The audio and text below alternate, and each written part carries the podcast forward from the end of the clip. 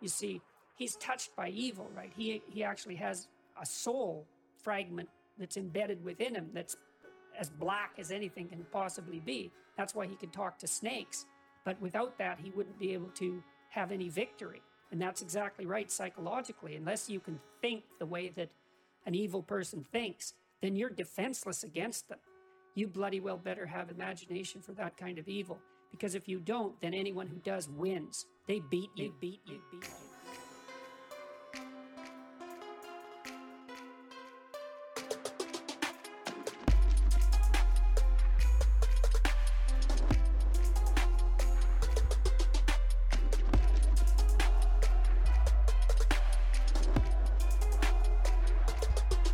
Good evening, Crypt Keepers, and welcome to another wild episode of Cryptique. I'm joined as always by my co pilot on this journey through the cosmos, Ryan. What's up?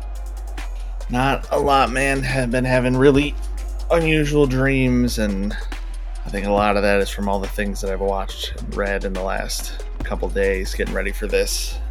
I can say that watching a lot of the coverage of what happened was a little bit it's one of the more frustrating experiences i've had with kim Hmm.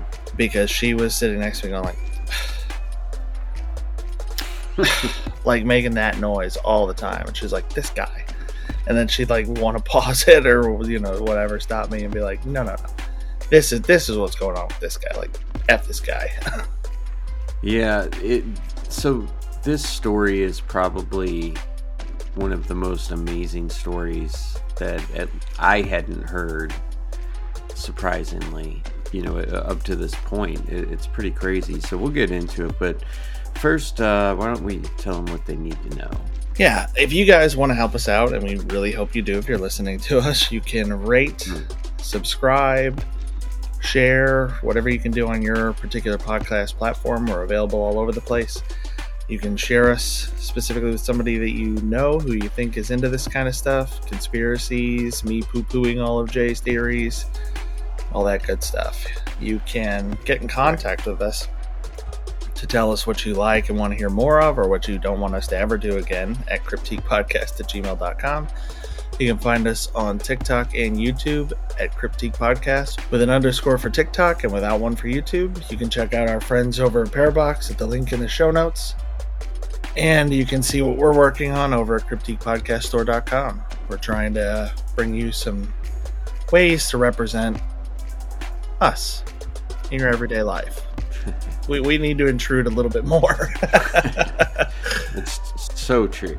Unfortunately, we can't find a way to mispronounce on like a coffee mug or a t-shirt yet, but we're working on it. Working on it. That's right.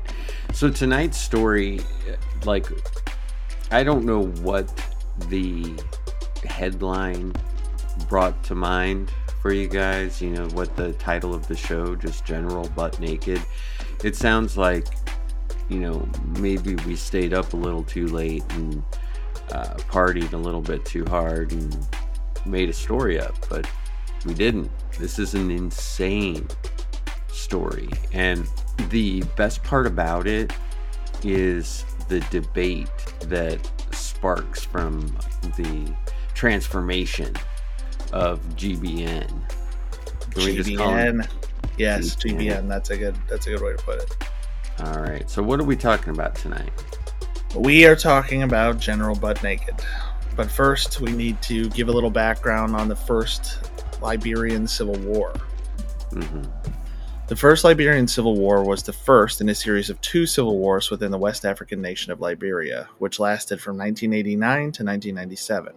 President Samuel Doe had established a regime in 1980, but totalitarianism and corruption led to unpopularity, unsurprisingly, and the withdrawal of support from the United States by the late 80s. The National Patriotic Front of Liberia, or NPFL, led by Charles Taylor, invaded Liberia from the Ivory Coast to overthrow Doe in December of 89 and gain control over most of the country within a year. So, it's like an offshoot. Okay, all right. So when we're talking about, it seems like in general in Africa, in these uh, kind of just civil wars that seem to you know spread across the continent and in just a lot of different countries everything is really murky. Like there's no like set lines. Like it's like you know the enemy of my enemy is my friend for now. And then you know a year later we're gonna you know bomb their car bomb their leader and and just like it's just all these little weird different offshoots of things and it makes it really difficult to follow. Just when what you need to take away from this is that there's a lot of forces at work against each other here and it's it's even you know almost like the uh, RINOs right? Like oh we're republicans. Well we're going to call ourselves republicans but we're not really republicans and I, I think that there's just a ton of these groups you know in this country at this time massive insurgents Hmm. Yeah, lots of people vying for power. Okay, so Doe was captured and executed by the Independent National Patriotic Front of Liberia, or INPFL. It's almost like they're saying, like, "Oh, oh, you're the National Patriotic Front of Libya. Well, we're the fucking Independent National. What do you think of that?" Yeah, Who's going to come and be like, "Oh yeah, well, we're the super independent." that's what I was just gonna say. Yeah. All right, so these guys were a splinter fraction of the NPFL, led by Prince Johnson, and Prince is a name, not a title. In September of 1990. The NPFL and INPFL fought each other for control of the capital city, Monrovia, against the armed forces of Liberia and the pro DOE United Liberation Movement of Liberia for Democracy. So lots of long names. That's a hard. Everybody wants independence, basically. yeah. Peace negotiations and foreign involvement led to a ceasefire in 1995, but fighting continued until a peace agreement was reached between the main factions in August of 1996. And that's going to be an important year for us. Mm. Taylor was elected president of Liberia following the 1997 Liberian general election and entered office in August of the same year. The First Liberian Civil War killed around 200,000 people and eventually led to the involvement of the Economic Community of West African States, or ECOWAS, or we might say ECOWAS if we have to say that a bunch of times, and the United Nations. The peace lasted for two years until the Second Liberian Civil War broke out when the anti Taylor forces invaded Liberia from Guinea in April of 99. And it's probably worth noting. I don't think anybody really knows how many people were killed. I saw numbers around 250,000 Yeah. it's not a massive difference, but I mean that is 25% more. So a lot of people died and a lot of them were civilians. A lot of them really Right. didn't have anything to do with the conflict. I mean some of these groups just you know, it was like scorched earth. They just rolled through and just blew everybody away. yeah eliminate everybody that opposes you you can't you know just kill the 30 year old dad because the you know then his kids would have you know vengeance in their heart against you so you eliminated everybody. Right. um, and i think that it's important you know i'm just not sure that the borders of some of these countries are very secure. If- you know like i feel like they don't necessarily recognize as like oh well that's the line. You know we're from guinea we can't go invade liberia it's just kind of like oh well that's just you know more land that borders on our land so Well, and a lot of the borders in African nations seem to be kind of arbitrary. mhm, in a lot of cases set out, you know, set by colonization or I mean in some cases I think Monrovia was established by a mining company. hmm.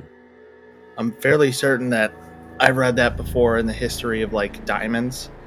mhm, I think it was initially a diamond mine yeah that sort of established that area so they would have just I mean if they're setting up borders that are still being used, they probably were not drawn carefully around well these people are culturally similar to each other with similar religious Right. beliefs and ideals and you know we should exclude these these tribes or these peoples or these communities or however they're divided you mhm. know because of some dissimilarity so we're Yeah. they're probably probably a catalyst to these conflicts is the fact that people who are not naturally supposed to be working together hmm are kind of forced into the same group. I mean, it, I, I'm sure everybody can get their head around that. That it's they're kind of dealing with some of the problems were caused by outside forces grouping people together in this way. I, believe that really diamonds are kind of the main thing that Liberia, I guess, exported or part of their, you know, uh, gross domestic product or whatever. Yeah. I, I think that there was also a big um, Firestone plantation there where mm-hmm. people worked in extracting the latex or whatever from the plants. So that that's kind of their jam. That's what what they've got. But all right. So let's move on. Let's talk about the United Liberation Movement of Liberia for Democracy or ULMO. And you guys don't I mean in the context of history, it's important to know all these names and of these groups and stuff like that. But it's not central to what we're kind of discussing in the show. So if you don't remember, ULMO stands for United Liberation Movement of Liberia for Democracy. That's not going to like ruin your you know the knowledge that you gain from this show or the you know debate that you know will arise at the end. It's it's mm-hmm. not crucial, but it's it needs to be said. So, ULMO. It was formed in June 1991 by supporters of the late president Sam K. Doe and former armed forces of Liberia fighters who had taken refuge in Guinea and Sierra Leone. It was led by Raleigh Seekie, a deputy minister of finance in the Doe government. After fighting alongside the Sierra Leonean army against the Revolutionary United Front, or RUF, ULMO forces entered western Liberia in September of 1991. Okay, so the the group gained a lot of territory in these raids or these, you know, conflicts, and especially around the diamond mining areas of Lofa and Bomi counties. Not not sure if I'm saying those names right or not, but yeah, I mean, if you're gonna try and gain control of territory, it may as well be the diamond mine territory, right? I mean, it seems like a decent investment. I mean, that's where I'm going. Like, hey, oh, you got oil, you got diamonds, sure. From its outset, ULMO was beset with internal divisions, and the group effectively broke into two separate militias in 1994. So they can't even keep a militia together. I mean, these are just factions that just split off and keep splitting off and keep Mhm. splitting off, and you know, a little bit different goals here, a little bit different goals there, and it's like it it basically turns into just armed civilians basically fighting each other. So the the two factions were the Ulamo J, no relation to me. I had nothing to do with it. Were an ethnic Krahn faction led by General Roosevelt Johnson and Ulamo K, a Mandingo based faction led by Elijah GV Kromah. Yeah, right now we're already getting splits. Um, apparently, but according to some of the podcasts that I've listened to on the topic, uh, one they interviewed. Now, this is just one woman that they interviewed from, you know, this region, and she said that we may see black people as black people, right? But in Africa, they can tell differences that we may not see or that may not appear in our population here in the States, you know, based on just, you know, people Just mixing, yeah. yeah so so yeah so mixing but they they like they can tell each other apart you know similar to like where maybe uh we could tell the difference between you know a, a regular dude from louisiana or you know like a cajun french Louisiana guy. I don't know. Maybe that's not the best way to say it, but they can tell the difference. So, this group was alleged to have committed serious violations of human rights both before and after its breakup.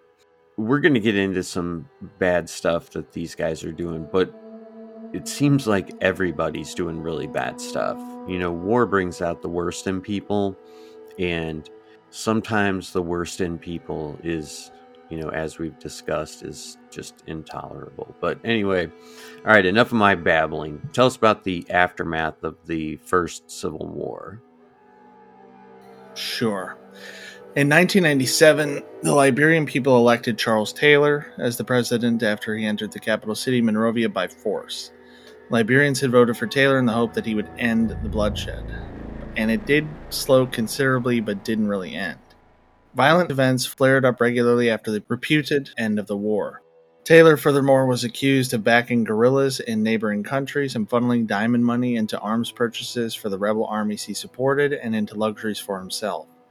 The implicit unrest manifested during the late 90s is emblematic in the sharp national economic decline and the prevalent sale of diamonds and timber in exchange for small arms.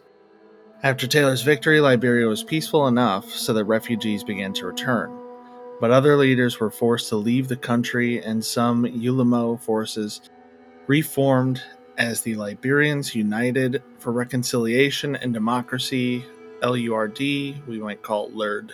Mm-hmm. LURD began fighting in Lofa County with the aim of destabilizing the government and gaining control of the local diamond fields, leading to the Second Liberian Civil War.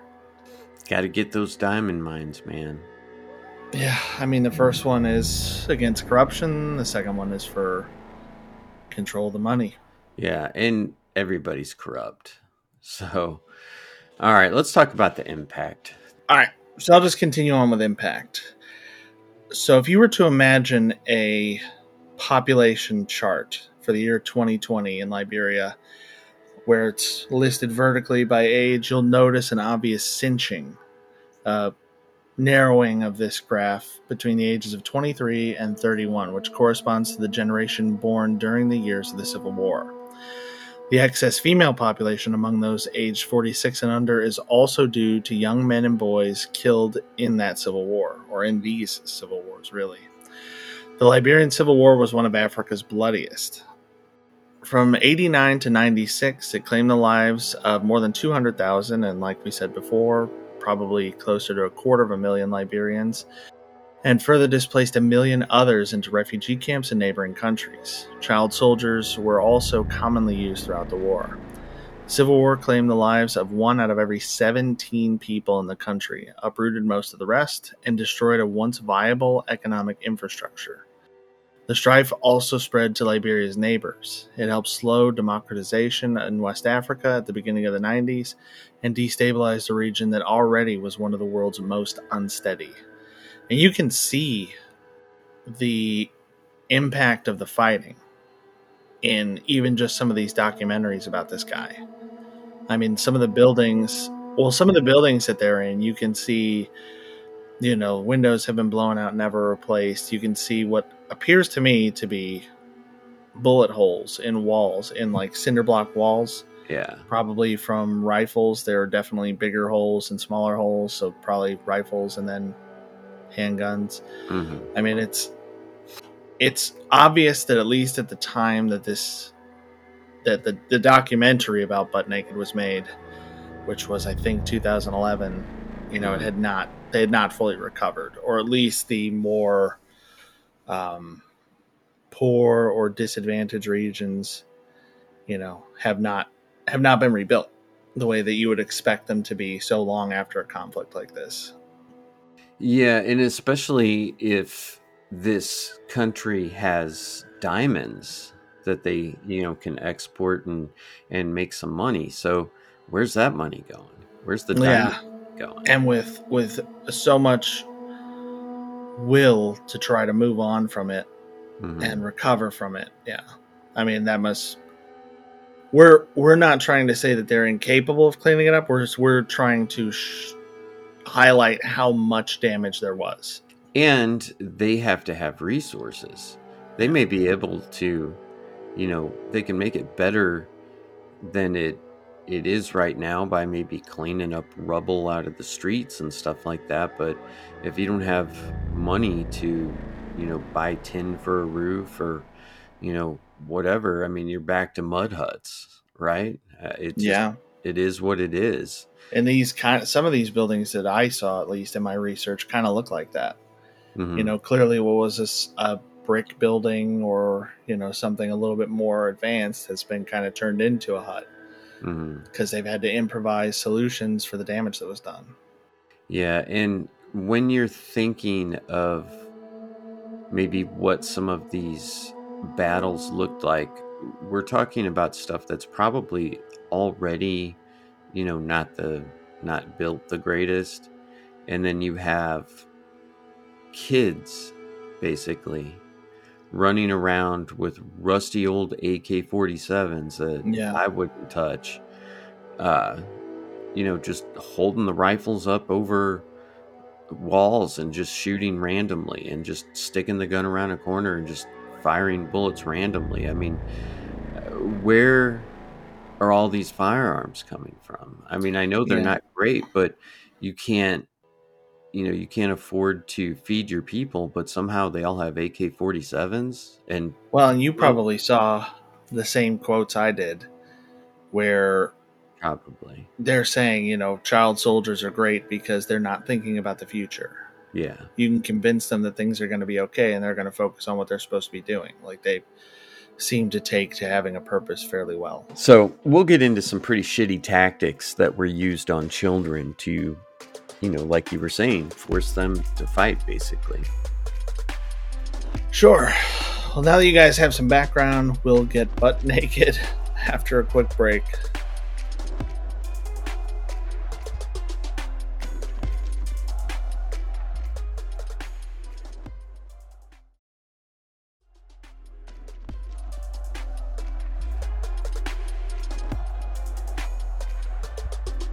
Welcome back, Crypt Keepers. So, General Butt Naked. All right, Joshua Milton Bly, who was born September 30th, 1971, is better known by his nom de guerre, General Butt Naked. So, nom de guerre is a name that you take basically for battle. So, it could be war booty. You know, you hear about, you know, old Viking nicknames and, you know, even names. Yeah. Like in the Vikings TV show, there's Bjorn Ironsides. It's a cool name that you want to inflict fear on people, or maybe a nickname people gave you based on your battle style or something like that.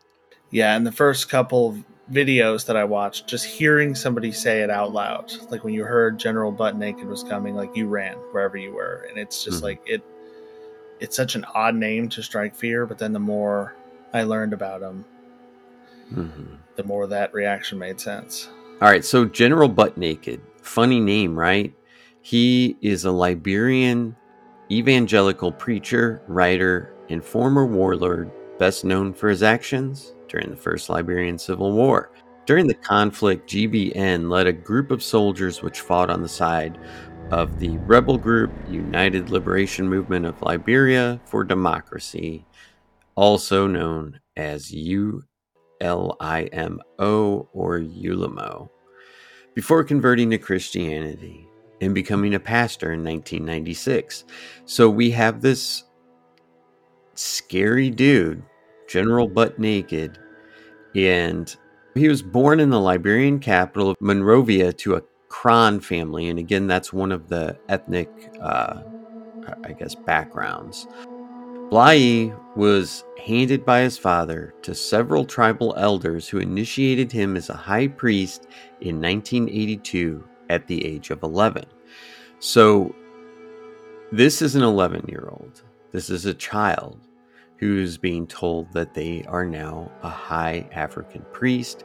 And I don't think they went into exactly what he was a high priest of, what they called the religion, but just that he was an African high priest. You didn't see anything on a specific religion. I know everybody wants to say, oh, it's voodoo, it's voodoo, but Yeah, I didn't really see a specific religion pointed to.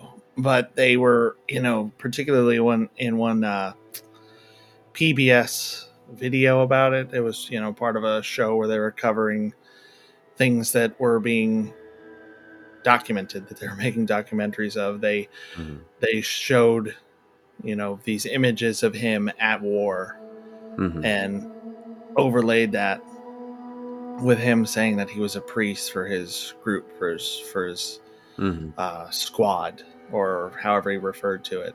And that may have come directly from the documentary itself, but it was a really it was one of the first things I ran across and struck me as maybe something he was just saying. But yeah, I couldn't find anything about the particular religious beliefs that he was supposed to be imparting to his fellow soldiers. Right, right. Uh, so Samuel K. Doe staged a coup d'etat against President William R. Tolbert in 1980. The new regime employed Blahyi to perform black magic rituals at the presidential palace in Monrovia to help him win the 1985 general election. And again, when we're describing them as black magic rituals, that sounds like a very Christian interpretation. Yeah. So I mean, it it at this point we're not saying that he's doing anything more than you know maybe sacrificing a chicken or doing some dances or you know drums or some sort of hallucinogens or something like that. It's just described as black magic rituals. In 1989, the National Patriotic Front of Liberia rebel leader Charles Taylor launched a rebellion against Doe's regime, sparking a civil war. During the conflict, GBN and his men, a group of soldiers known as the Naked Base Commandos, fought without clothing and perpetrated numerous atrocities, including child sacrifice and cannibalism. So now we're stepping into I don't care what your religion is. You can't do that right? Like if if you want to practice this or that, whatever, as long as you're not hurting anybody. Yeah. And these people are killing and eating children, literally. Blahyi abandoned his life as a warlord and turned to preaching after undergoing a religious conversion in 1996, attributing these actions to receiving a vision of Jesus. In 2008, GBN testified at the Liberian Truth and Reconciliation Commission, claiming that his victims numbered at least 20,000 individuals. That's 10% of the total deaths in this civil war. The public testimony brought mixed reactions and led to international attention, leading GBN to be featured in several documentaries. And if you want more in depth and you want to see the person and you want to see the victims and hear their voices, then the uh, Redemption of General Butt Naked is a pretty good documentary. You can find it on uh, YouTube for sure. Yeah, if you search for it on a you know streaming device like a Roku or whatever you're using, it it'll come up for rent or for sale, but it's on it appears to have been on YouTube for 5 years in its entirety and nobody's done anything about it. So they're not too worried about it. Probably YouTube doesn't care if this guy's not getting money from it or however that might work. Well, I don't know if you get paid for having a documentary made about you. Oh, uh, GBN? Yeah. He, pro- he probably got something.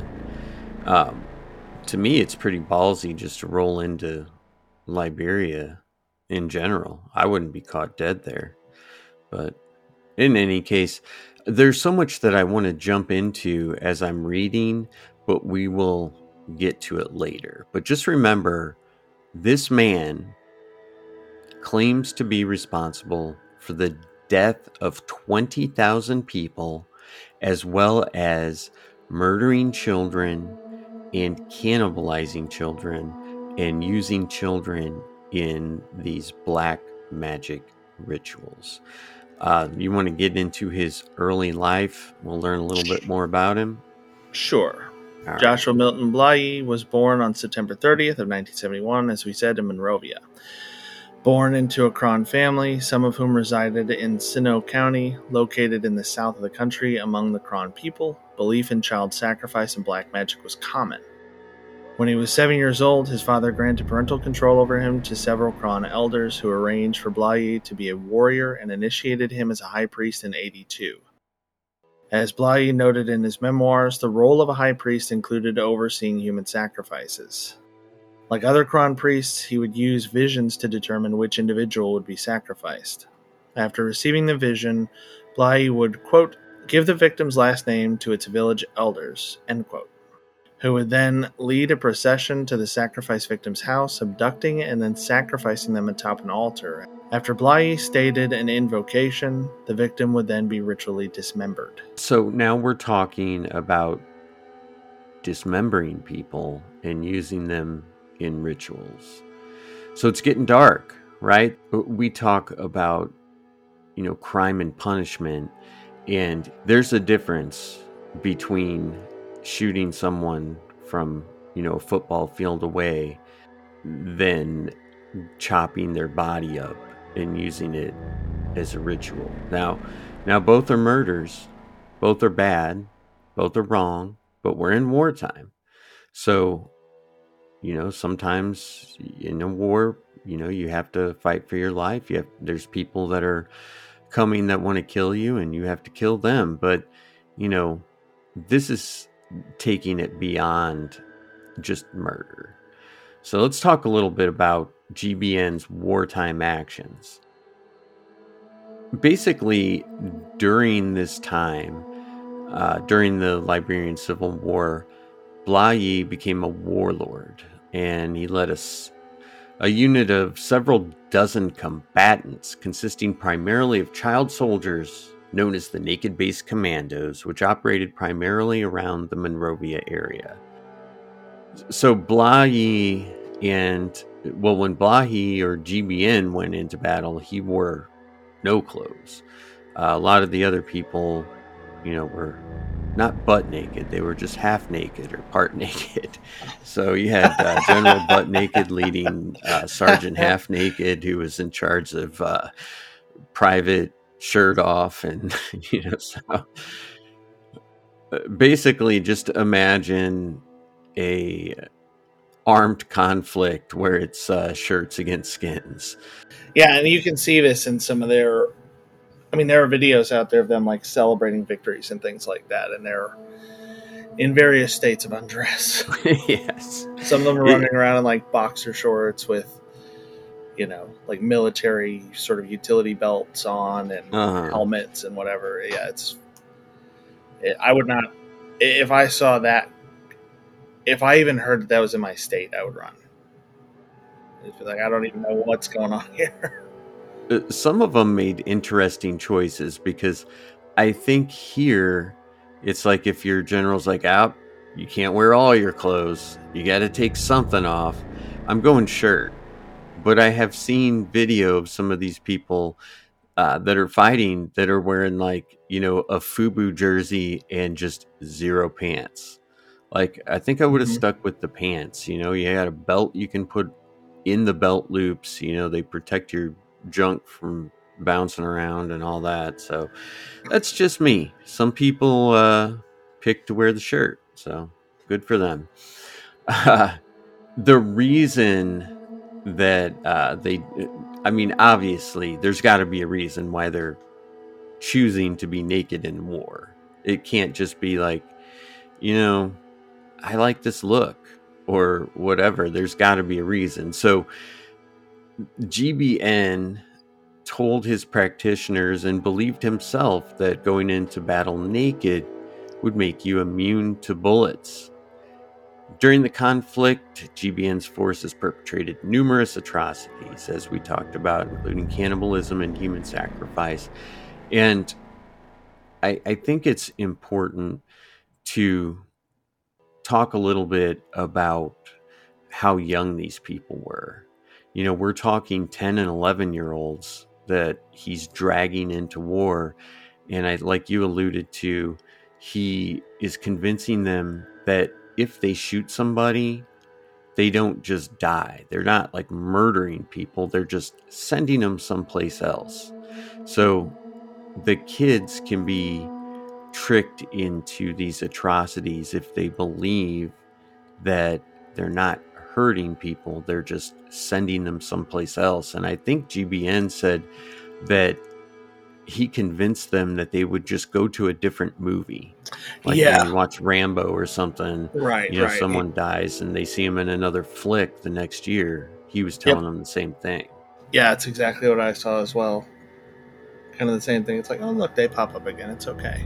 So GBN claimed that he received a vision from the devil during the conflict, and the devil told him he would be a great warrior and should practice human sacrifice and cannibalism to increase his power. So here we go. This is a seed, right? The devil made me do it. We hear this constantly. I'm I'm not responsible for my actions. The devil told me that this was my destiny. Right? Yeah. You would think if he was a some sort of African or voodoo preacher or whatever, he wouldn't necessarily believe in the devil at all. The devil's a Christian thing. So, and then also, you know what? Just as some advice, if the devil tells you to do something, don't do it. Just don't. Just know it's the wrong thing. Do the opposite. Recalling the atrocities he and his soldiers perpetrated against civilians during the conflict, GBN stated in an interview, Sometimes I would enter. Think about how horrifying this is. Yeah. Sometimes I would enter under the water where children were playing. I would dive under the water, grab one, carry him under, and break his neck. Sometimes I'd cause accidents. Sometimes I'd just slaughter them. This is a man who would get into a river and swim underwater and grab a child and kill him just to do it. Just to do it. That is a darkness which I don't know can ever be brought to light again. You know, there's some things that you do that you just cross the line. Yeah, And that's and there are there are scenes in the documentary where some of the former child soldiers Mhm. are talking about things that they did to kids, and they're saying like you just had to had to do it. He was going to force you to do it. If you didn't do it, he'd hurt you. Yeah, you'd be the one being sacrificed next.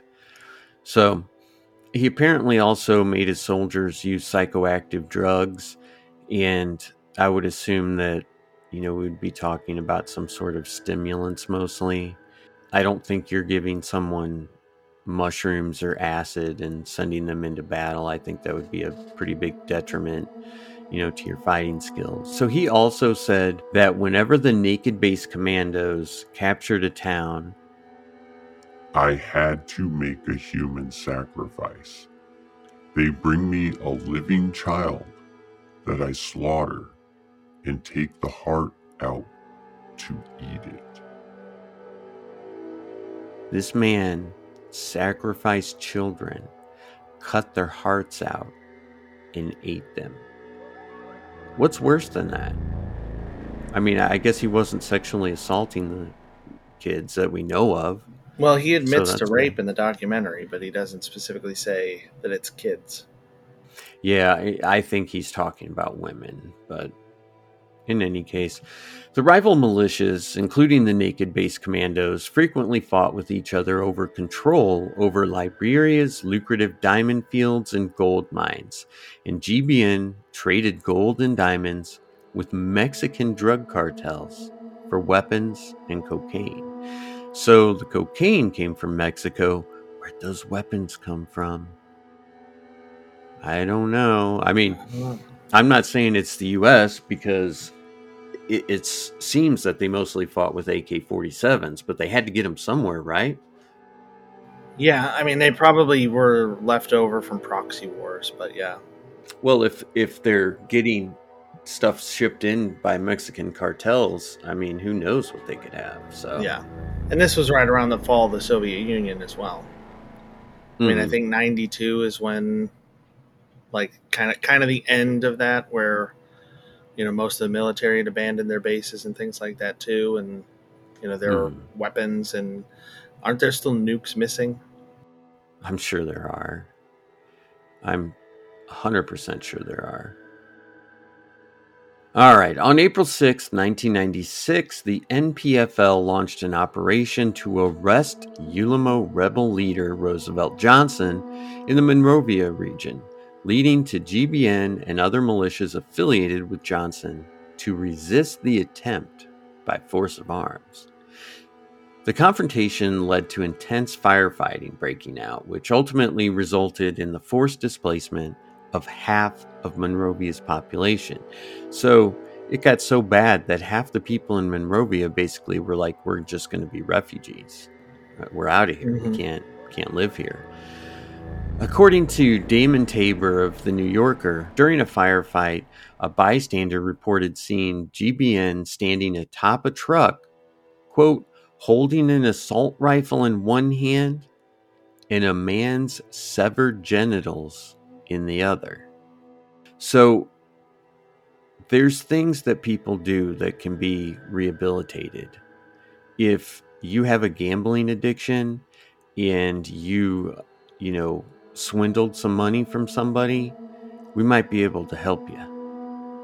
If you can't get your drug problem under control and you know you've been caught with heroin a few times, we might be able to help you. If you're cutting dicks off and eating children and raping people and killing thousands and thousands and coming up with these creative ways to inflict terror and just be the biggest piece of shit you can possibly be can can that person be rehabilitated we'll tell you about the alleged religious conversion after a quick break.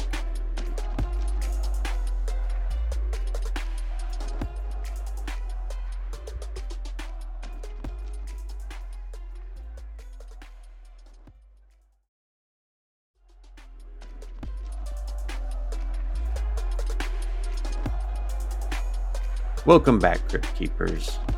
War booty tell us about this conversion All right. In 1996, as the Civil War was drawing to a close, Blahyi claimed he received a vision of Jesus Christ who asked Blahyi to stop being a slave. it's the end of the war Mm-hmm. right Mm-hmm. ah there's another seed Yeah. So after after receiving this vision, Blahyi eventually converted to Christianity and became an evangelical preacher, ministering to Liberian refugees in Ghana, along with former combatants who had served under him in the conflict. From 2006 onward, Blahyi also made several visits to Monrovia's slums in an effort to engage with and assist former child soldiers who were living there. And this is documented in that redemption documentary. Hmm In 2008, Blahyi became the first Liberian warlord to testify before the Liberian Truth and Reconciliation Commission, which it seems like most of the people involved just called that the TRC, which was established by the legislature of Liberia after the conflicts to investigate reports of atrocities allegedly perpetrated during the First and Second Liberian Civil Wars. And I think it is at least interesting to note that Prince Johnson uh, who we mentioned before, who Mhm. yeah, he was one of the other warlords. He was the one who overthrew Doe. He, from what I found, tortured and executed Doe on TV, hmm and he was listed as one of the most notorious, or possibly the most notorious, sort of war criminal or warlord during this time period. And he's now, or at the time of the documentary, he was a senator. yeah you know and they have interviews with people people who are involved in the court people who are just citizens. And they're saying you know these people who did this to us the people who killed and you know razed towns and did all this stuff they're now part of their parliament. Hmm you know so they're they're hoping for justice but they're not sure if they're going to be able to get it. But anyway he he testified, and that testimony was broadcast on live TV. And he said that he believed the number of murders committed by him and the Naked Base Commandos. Uh, what he specifically said was should not be less than 20,000. hmm And the courtroom just erupted. And they were, you know, yelling for everybody to be quiet and, you know, like to hmm to kind of calm down. And they even cut to experts saying, like, I, there's no way he could have done that, like, by himself. Right. Like, he's not saying that he personally did that, but he was part of this process which caused it to happen. he was a big part of this process. He he Yeah. was he was recruiting, brainwashing, training, and lying to children Yeah. to trick them into Well, these murders. he was also tricking them into thinking that they were safe with him. There's a Hmm. guy that you told me about early on uh, Hmm. that they just called Senegalese.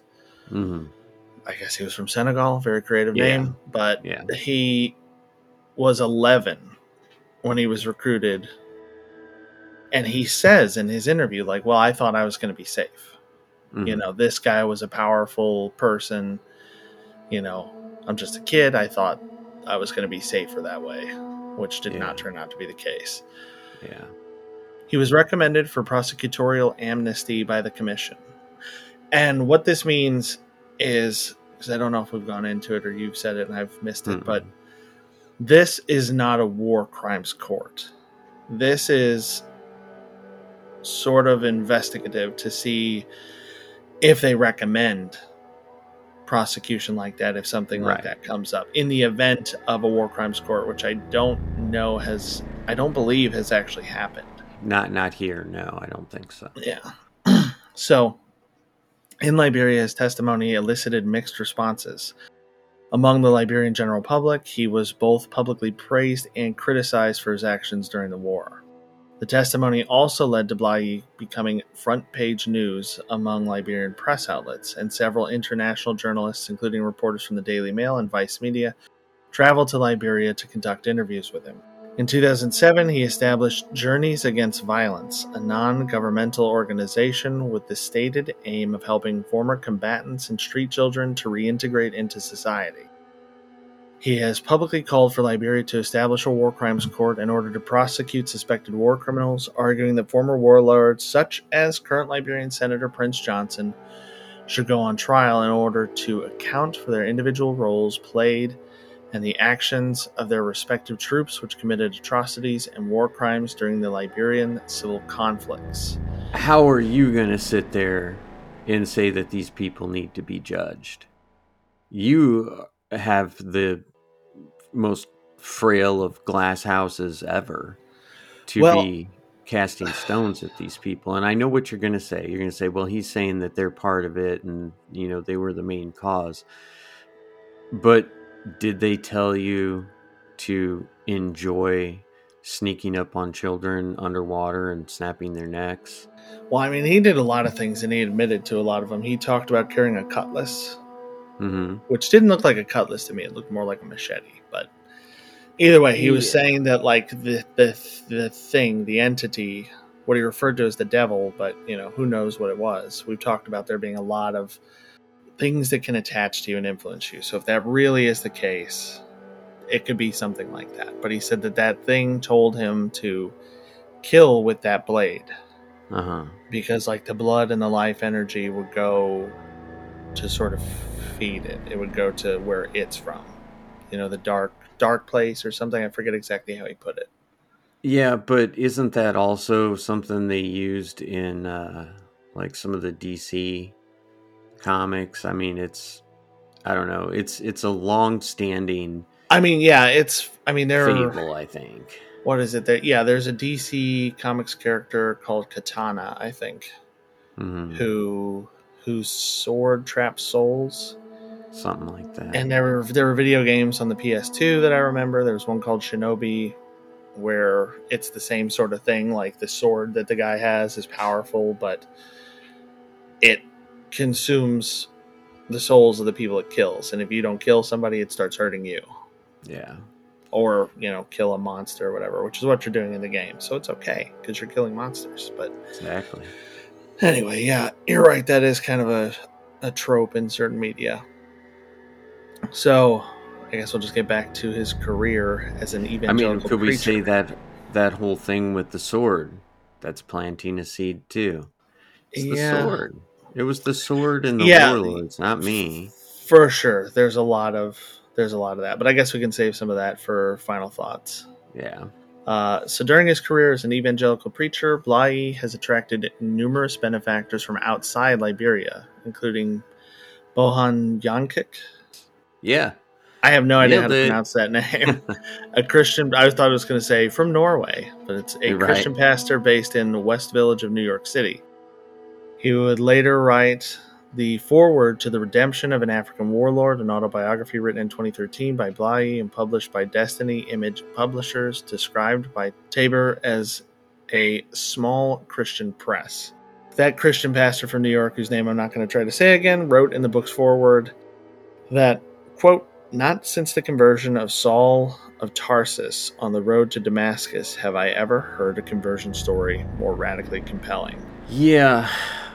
I think maybe we'll just save some of that for final thoughts, like you Yeah. said, because there's a Because we lot. could talk for another 20 or 30 minutes on that. Yeah. So in pop culture, GBN's notoriety and public testimony has led to numerous appearances in pop culture, as you could imagine. In 2010, journalists from Vice News produced the documentary called The Vice Guide to Liberia as part of their road travel series, The Vice Guide to Travel. I I mean, what are you going to Liberia for? I- I'm sure they have some beautiful beaches there. I'm sure it's cheap, you know, but Hmm. is it? I don't know. I don't know. I mean, I'm saying I have no. My mm, was I have no idea. You want to go to like you know pick your own diamond at the diamond mine? I just don't know what there is to visit, but I mean, I've worked with people whose family traced back to African countries that you might not consider like a normal tourist destination. And they go there, you know, because it's culturally significant to them and they have family there or or just ties there and they want to kind of know where they come from. So some of it could be that. And while we're putting this out there, this documentary uh, that we talk about, the redemption of General Butt Naked, everybody in Liberia speaks English well, so it's it's very helpful when they're expressing themselves that you don't have to try and interpret things because they're able to you know voice it. So, in any case, in the documentary, GBN had an interview with the journalist, and he claimed that the planned withdrawal of the United Nations mission in Liberia in 2011 would lead to further violence breaking out. The filmmakers also filmed GBN conducting a sermon in Monrovia in front of numerous former child soldiers.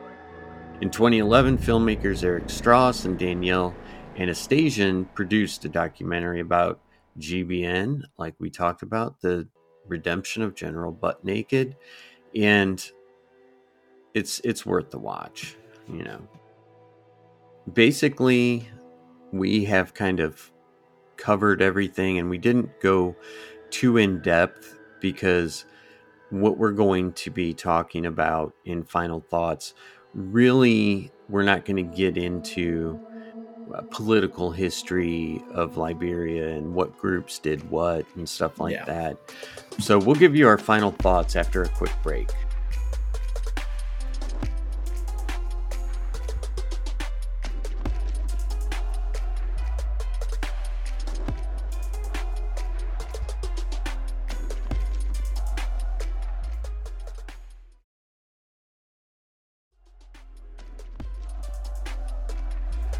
Welcome back, Crypt Keepers. Ryan, you want to go first? Sure.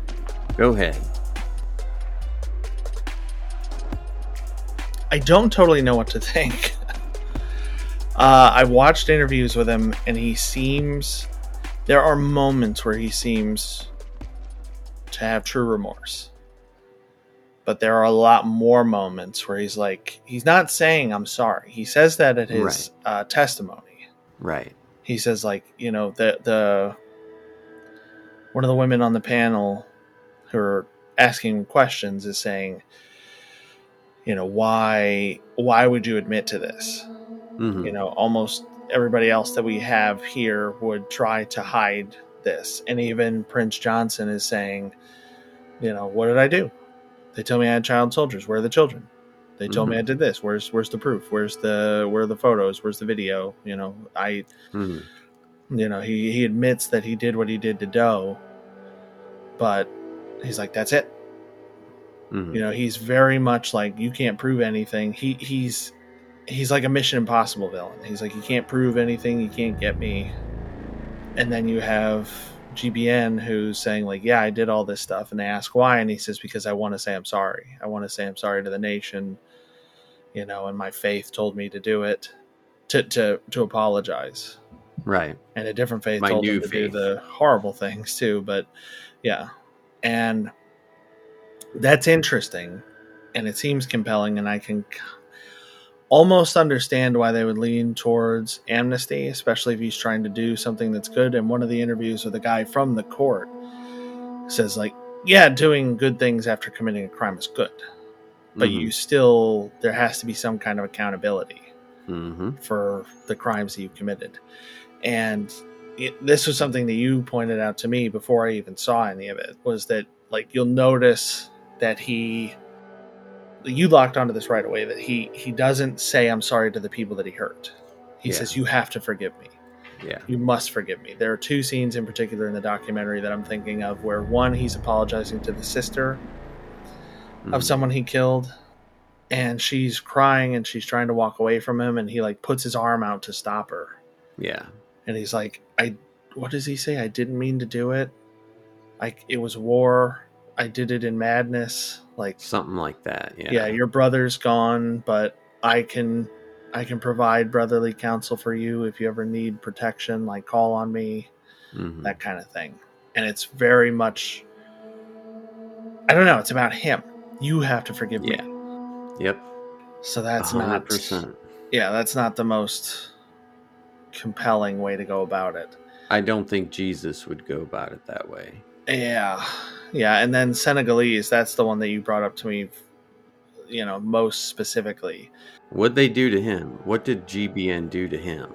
So what apparently happened was a some sort of Christian missionary came to GBN's base or whatever. Mhm.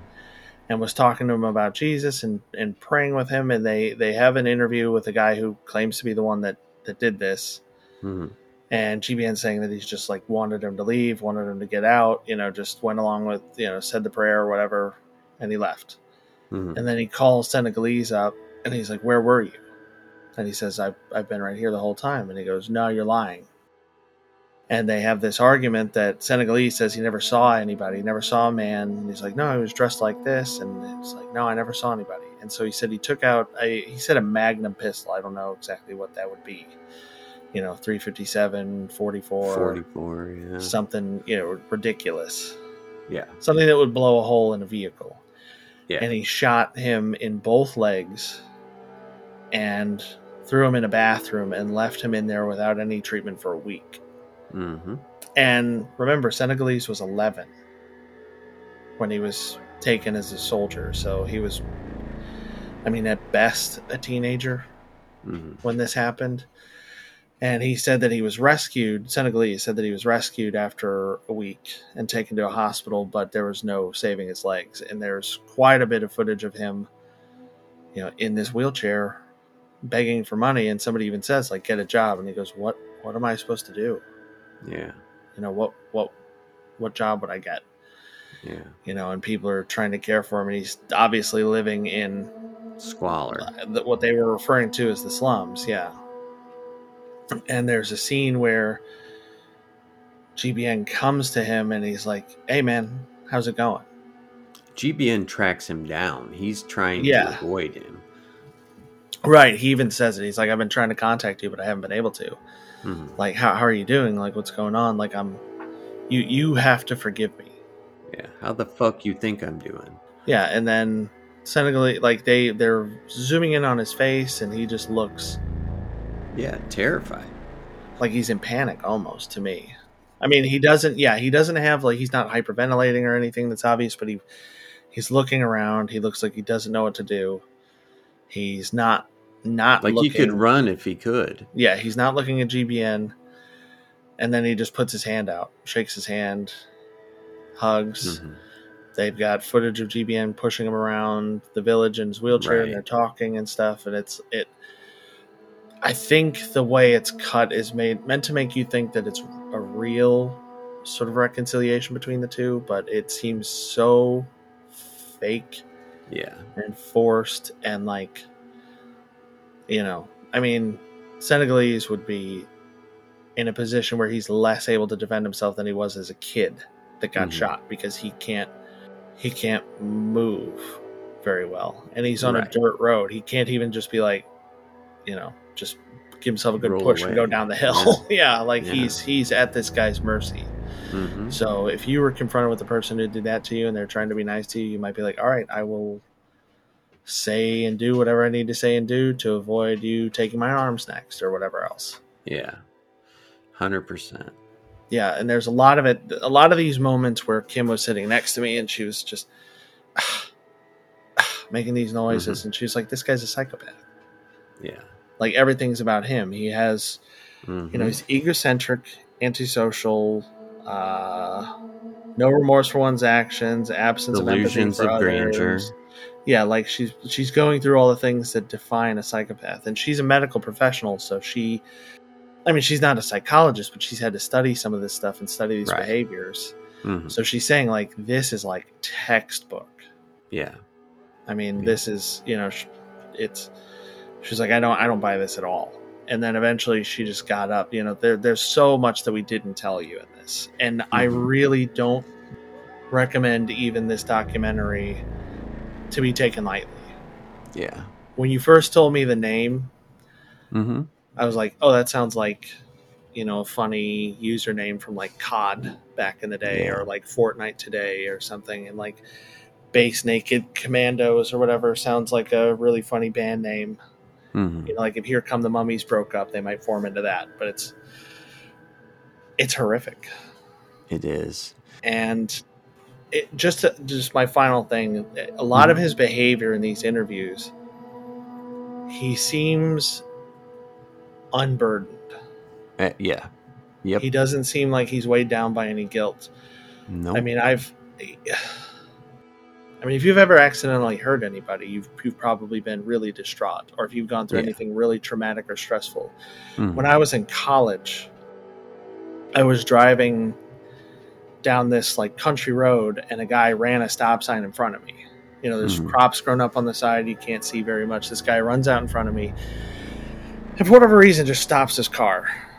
And I'm already too close to him to break in time, and I wind up running through a cornfield, and that that stuck through me and weighed on stuck through me. That stuck with me and weighed on me for quite a while. And this Hmm. guy is saying he's responsible for the deaths of twenty thousand people, killing women and kids, and you know, eating hearts and things like that. And he's just like singing as he's getting Yeah. ready for the day and putting on a nice suit and all this stuff. It's it's unconvincing. It, oh, yeah, absolutely. So, GBN, right? In the United States, if you have a buddy that says, "Hey, I want to, you know, knock this quick shop over," right? I want to you just drive up, I'll run in, get the money, come back out, we'll split it.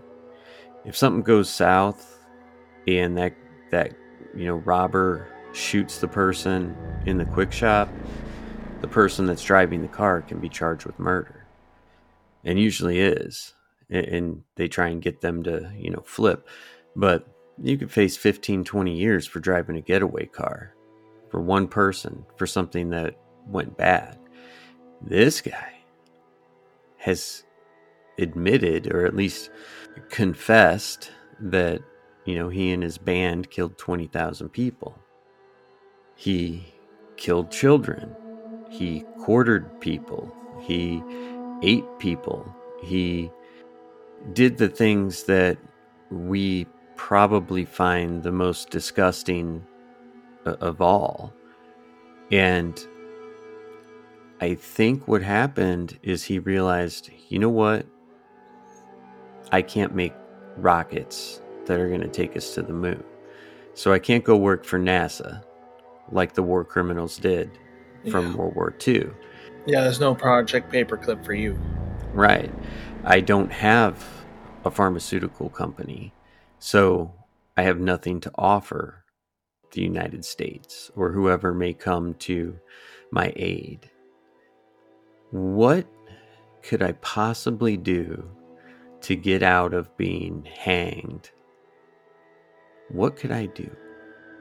Well, the only thing I can think of is to say that I got a visit from Jesus. And I'm going to go on this publicity campaign to make it seem like I've converted because that's the only thing that is keeping me alive. That's it. Now, I am not. I, I don't want to just say that this man did not have an interaction with Jesus. I'm not going to say that he did or he didn't, but I'm not going to just completely dismiss it because I believe that that happens to people sometimes. Yeah, my dad had a sort of spiritual experience.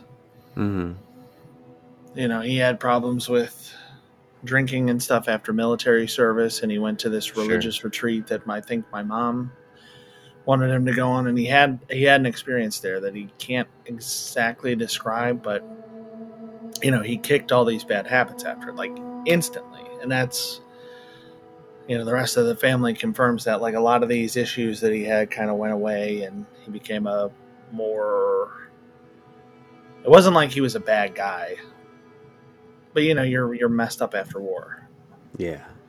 and a lot of that went away but he didn't you know he, he didn't kill 20,000 people Right. he wasn't even the type of military person who fought he was part of a you know he's part of like a communications group Mhm. So he traveled with like frontline soldiers, but he was setting up equipment and things like that. So he was, right. you know, he was injured in combat, but he was not really one of the ones doing the fighting. So I mean, it's not, man, it's not the same. I, I don't know that I've heard of a situation like this. You know, like this if, big of a flip flop.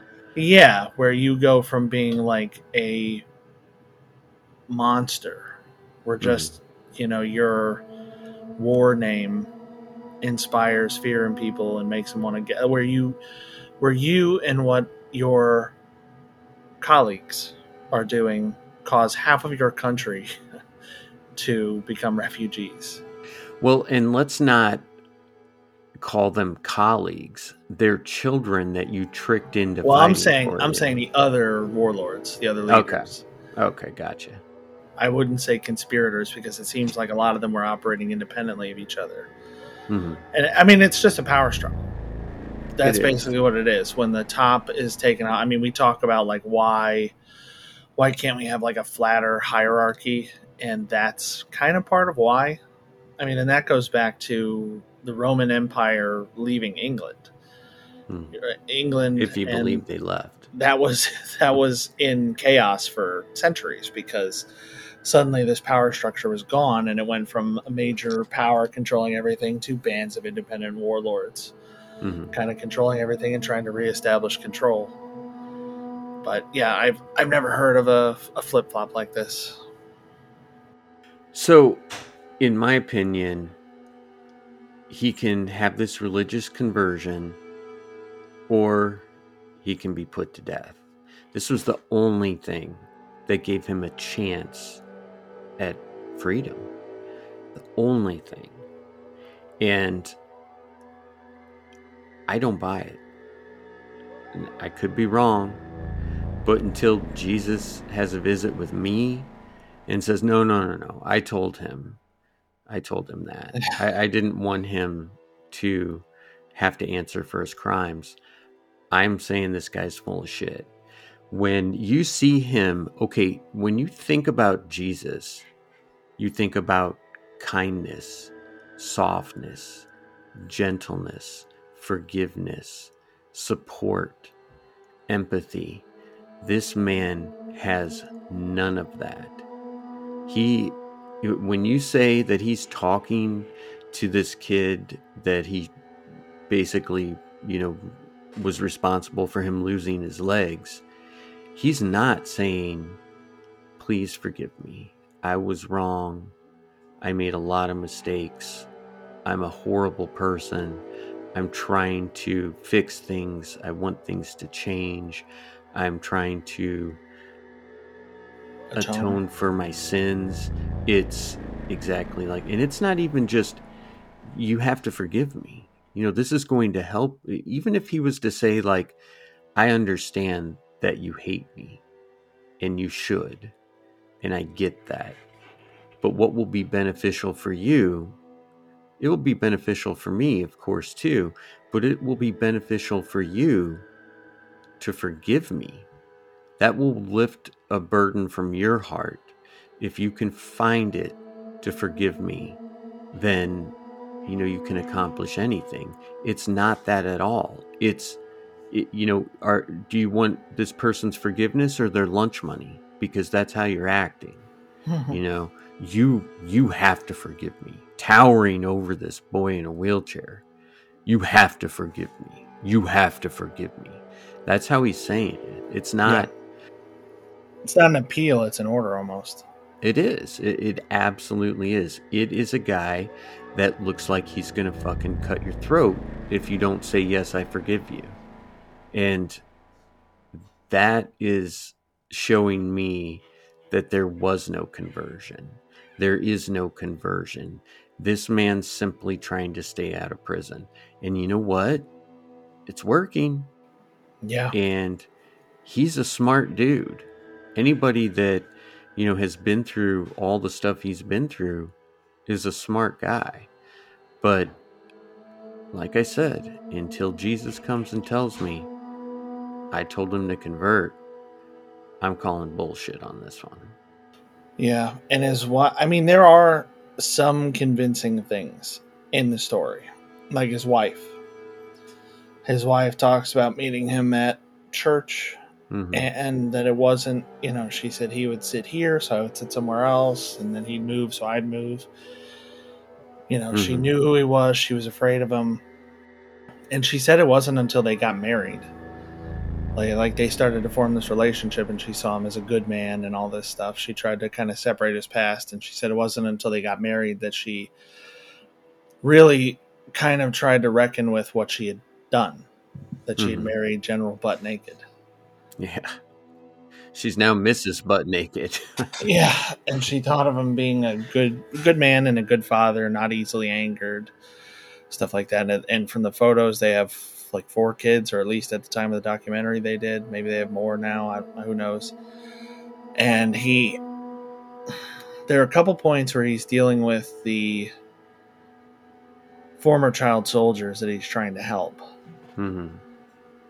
And I, I can't exactly quote it, but the, the gist of it is you know, I've done all these terrible things in my past. I want to try to do something, you know, I can't undo that. So I want to try to do something sure. good to, to kind of balance the scales a little bit. Mm-hmm. I want to, you know, put some good back in the world. And the, whatever he, however he said that, that was the one point where Kim was like, okay, that's the one thing he said in this that seems sincere, that seems convincing and real. So, what I've noticed in covering a lot of true crime stuff, uh, first of all, when people seem to have a religious conversion, they admit their mistakes and confess and testify if that's necessary because that's part of healing their soul. Mm. You know, hey, I killed three people. I'm a horrible person. Jesus has forgiven me. I must spend the rest of my life in prison as penance, and then hopefully I can be accepted into the kingdom of heaven or at least into purgatory, where you know, I'll have a, a chance later. And when uh, I for, I, I wish I knew where I got this from. I don't know if it was from a TV show or a documentary, but there was a, a criminal who asked a priest, Well, if I told you what I did, would you turn me in to the police? And he said, Well, no, I, I wouldn't turn you in, but I would convince you to turn yourself in so you can, mm. you know, you can pay for what you've done and, and give some, you know, I guess closure to the family or whatever. So when people generally have a Christian conversion and it seems authentic, they are also saying that they deserve, you know, prison time or whatever to atone for what they've done. This man has not had a lifestyle change. He he lives his life, you know, like a, a normal citizen. And even if all of his conversion stuff is true, like you said, he still has to pay for what he did. Yeah. You know, Jesus isn't going to tell you, he's not going to, and obviously, I'm, you know, I haven't had a conversation with the guy, at least I haven't heard back, but uh, it, it, it's, I don't think that he would be like, yeah, fuck it, just live your life how you want, brah. We'll just, we'll just, uh, cross this part of your life off and uh, you know you go preach and everything will be all good. I, I just i don't know. I, I don't see it happening that way. Yeah. And kim would probably be upset if she listened to this and heard that i did mention her specific story but she was talking about a case in one of her you know true crime documentaries that she mm-hmm. watches or listens to. But it was a case where a wife was trying to hire a hitman to kill her husband. Mm-hmm. And she. It was basically a sting, kind of. It was a setup, however you want to put that, whatever the right term is. I don't watch. They made it like, seem uh, like he was murdered. Well, yes, they did. They it was. uh Yeah, it's Michael Dippolito case. I'm familiar. So she ahead. tries to hire a hitman. It's a cop yeah. You know, the whole thing's a setup. They pretend that the husband's dead. Uh-huh. They're questioning her and all this, and then they bring the husband in eventually. She's saying, like, yeah. I didn't do anything. And, you know, then they bring the husband in, and she's saying, like, you, you need to protect me, like, help me. Mm-hmm. She's appealing to the husband to help, who knows that mm-hmm. she was trying to have him killed. Saw the video of her soliciting his murder. Yeah. Mm-hmm. And Kim said that this very much gave her the same kind of vibes as that. That yeah. that he's the the way that he's going to people and saying like you have to forgive me, you know, mm-hmm. appealing to basically his victims for I don't know for forgiveness, whatever it like is he's looking for. Yeah, and I think that's what a lot of this stuff is. And honestly, the amnesty thing might really be because like in order to create this sort of shield for himself he's actually doing some good. Because they there's a scene where he's telling these um, former soldiers that if he's recommended for prosecution he will probably be thrown in jail. He's thinking that there's definitely going to be a war crimes court after this. So hmm. he's like i'll probably be put in jail and i won't be around for you guys anymore but like you can keep doing this stuff for yourselves. You can keep improving your own lives. He's talking about how they, you know, used to live on the streets and they were on drugs and all this, and, and they can keep on the same path that they're on. But he's a lot of it, he's phrasing in a way of like, I did this for you. I'm the reason your life is better now. Mm-hmm. I won't always be here for you, but you can remember that I'm like with you and all this stuff. A lot of it's still very much about him. But then one of the, the soldiers is saying, you know like in my heart it's jesus and then you. Mm. like you did this stuff for us. You you brought us back and gave us a new path forward and brought like what was it like joy or peace into our hearts again something like that. You know so it seems to have genuinely affected some some of these guys. Hmm and it might just be a matter of do we want do we want to stop him from doing this work? And then the other part of it is one of the one of the people involved in the court i think it was one of them when they were interviewed there's so much of it to keep track of in these hmm interviews articles videos. But there's somebody who flat out says if we start going after all these warlords we're just going to start up another civil war essentially. He's like they're you know that for every one of these guys there's people who supported them and who were against them and we're going to infuriate the people who were for them and potentially start another conflict Yeah, I hear you, man. But I I just I I disagree. I think that this particular person needs to be held accountable. oh i'm not saying that he shouldn't be held accountable i'm just saying this might you know it might be that Oh, they and I'm not saying I disagree with you. I'm saying I disagree with their. Oh, with the idea that okay, Yeah. gotcha, gotcha, yeah. Because I mean, I see that as the three possibilities: they buy it, they don't buy it, but they're going to let him keep doing his thing, or they think that by, you know, they're strategically not going after certain people to avoid another conflict. And Yeah. one of the more, one of the stranger things that he says is, you know, there's a point where he, I think, goes to Guinea Mhm. uh, it's either Guinea or Ghana as a refugee. Like basically, he's he's hiding because he starts getting death threats. Mhm. You know, and there's footage of him like reading these emails or whatever on his phone or how, however he's getting these threats. Mhm. And he's saying like, I know who I used to be and I know what I'm capable of, and I don't want to do that anymore. I don't want to Mhm. fight back. I don't want to kill anyone ever again.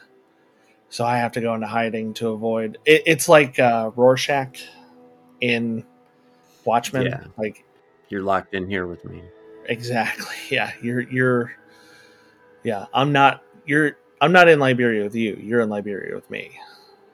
I don't know. Maybe we just need to uh, send a letter to Congress that's saying that he wants to back the uh, Liberian monetary system with diamonds or gold, and they'll go kill him for us. So, but yeah, I mean, I get it. I get it that they don't want to cause another civil war, but I don't believe that General Butt Naked deserves amnesty, freedom, and certainly going back and visiting his victims. Now, how many of these 10 year old boys that were brainwashed and tricked by this man that have, you know, withstood atrocities, committed atrocities, how many of those people have gone to therapists to help them process their trauma? What percentage do you think? And I don't have a percentage. I, I would say virtually none. yeah. So they have no way, no tools to process what they've been through, their own trauma, this horrible boogeyman. And he goes back to him and says, Oh, you don't want me in prison, do you? Uh, n- no. Don't, don't kill me. Yeah. So, Yep. General Butt Naked is a. It's one of the most odd names I think we have heard or probably ever will hear because it does sound like something that would be on South Park. Oh, General Butt Naked's trying to, you know, get his militia to take over the town again or something like that. Yeah. There's there someday might be like a General Dicks out in like a Florida rebellion, Could be. but, but until then, this is very strange. Get attacked by a militia of people in orange FUBU jerseys and no pants. Do you? I I saw this post. Well, it was an article, but there were people posting about it online like months ago, maybe a year ago, about a crocodile just kind of cruising around Florida with a knife stuck in the top of its head. I did not see that now. And somebody commented on it and said, "Whoever pulls this knife out gets to be the king of Florida." yeah, that, that that's how it'll start. that would be awesome. But now, as far as this guy goes, personally, I'm going with full of shit. And I know you gave your final thoughts, but what are your what's your thought on his true conversion? I think it's too convenient. I mean, they were saying 96 was the like height of chaos in this Uh-huh. civil war, but it was also the writing was on the wall. Like there were officially supposed to be treaties and ceasefires, Mhm. and I think it's one of these. I mean, he. I still don't understand exactly how it happened because I don't know that I saw anything that covered it particularly well. Like this is where. This is exactly what I saw. This is how I felt during it. It's like I've had this revelation and maybe I'm missing something. And if I am, please email in and, and tell us and tell us your thoughts on it, and we'll we'll bring it up in another, you know, after party kind of episode. But I don't know. I, like you said, it seems that the timing is too convenient, and it seems to be a way of shielding himself. I mean, it, it's it's the without being able to say I was just following orders. It's Mhm. probably the best he can do.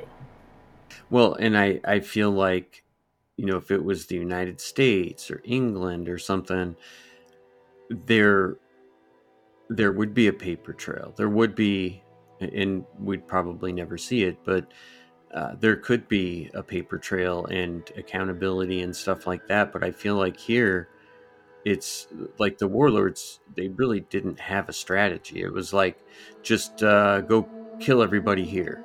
Oh, okay. Well, go kill everybody there. And it's just like we're just trying to commit murder for murder. And it's not like, hey, let's get the women and children out and, you know, we can show them that we're we're not horrible people, you know. We we're to help them rebuild their village or, or whatever. It's just, hey, go out and murder as many people as you can. Okay, can I do it all fucked up and enjoy it? Sure, however you want to do it. Okay, well, I'm to get, you know, a bunch of children, give them guns, tell them to murder people, trick them into it. I'm, I mean, it's it's just too much to flip, I think. You know, it's it's like if you're you want to do a bench press. Okay, so the bar weighs 40 pounds. And then you add two 25 pound weights. So you're at 90 pounds. Um, at a certain point, if you keep adding weight, you won't be able to pick it up. You know, you have your general 90 pounds.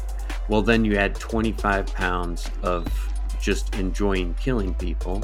And then you add 25 pounds of brainwashing children. And then you add 25 pounds of cannibalism. And you add 25 pounds of ritual sacrifice. And you have 25 pounds of, you know, enjoying dismemberment. Well, you can't pick that up anymore.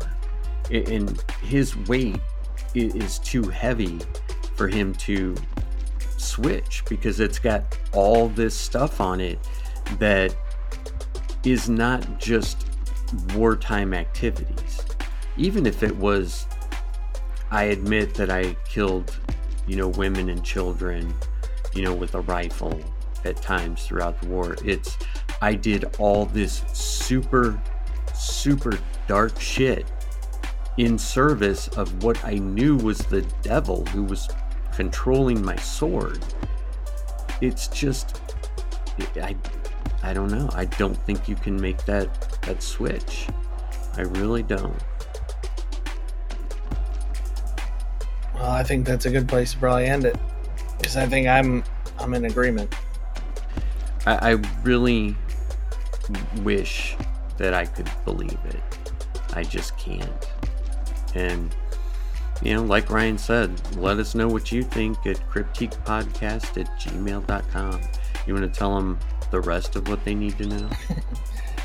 Yeah, as we said at the top, if you want to help us out, share this. Maybe not this episode. This is a little darker than most, but share with somebody that you think will enjoy it. Tell us what you want to hear next at the email address that Jay just provided, and check out Parabox. Blend that on a lighter note. They don't have anything about butt naked, but they have a lot of really cool, cool stuff that references other paranormal topics that we cover. And we will see you guys in our next after party. Good evening, Crypt Keepers.